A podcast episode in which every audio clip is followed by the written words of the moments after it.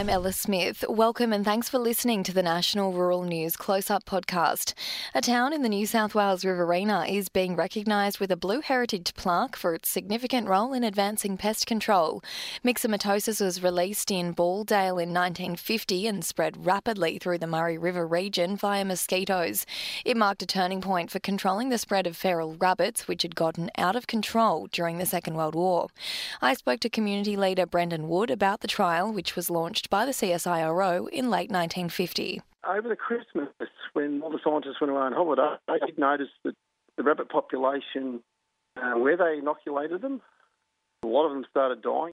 And then a few days later, the CSIRO informed that all the rabbits at the Corowa Common on the Murray River, about 17 kilometres to the south, had started dying as well.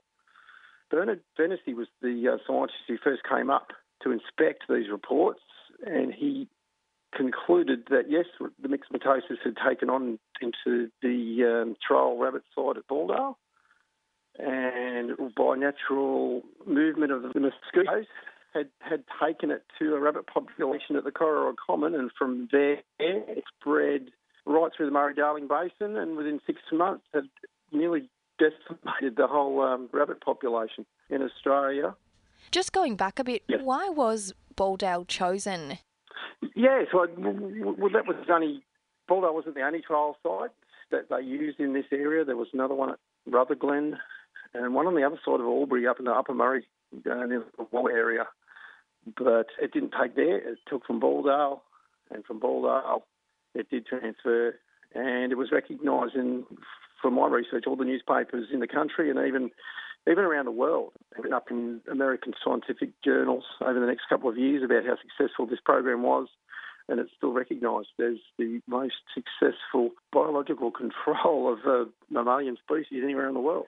Yeah, when you put it like that, it really goes to show how much of a big deal it was at the time.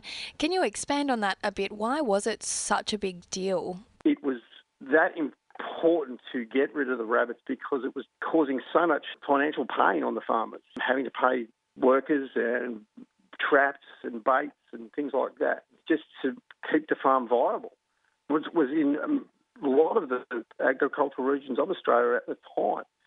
The financial success of eradicating the rabbits was 2 years later they had improved the agricultural output of the country by $68 million, which is an awful lot of money back then. Yeah, that is a lot.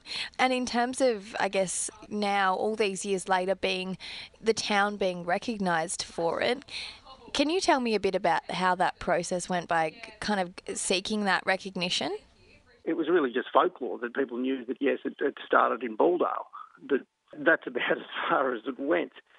We started a town committee to try and get more recognition at all levels of government, and one of those was the Blue Plaque program, which has only been in existence in New South Wales since 2021, and I considered that this story in relation to Balldale and being ground zero for the release of myxomatosis was quite an historic event in the place and the country, and apart from, you know, reading journals or things, or the front page of newspapers back around Christmas 1950 and January 1951, it's not recognised anywhere.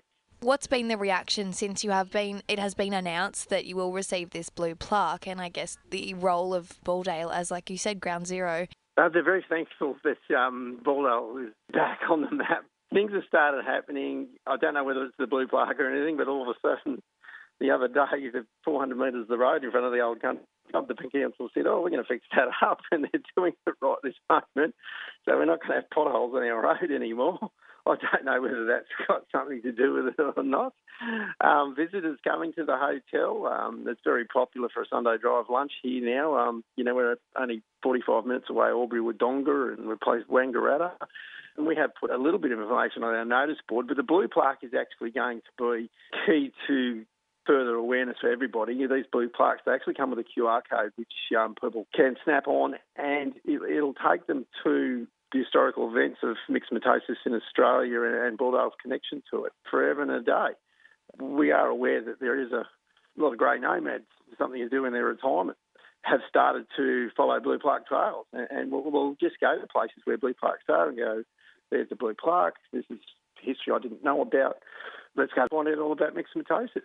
It is a suggestion, actually, and we'll probably look into it, because the real heroes of this story were our mosquitoes, which, when it's wet like it is at the moment and in the afternoon, it can get rather annoying. But we're thinking perhaps a statue to the mosquito.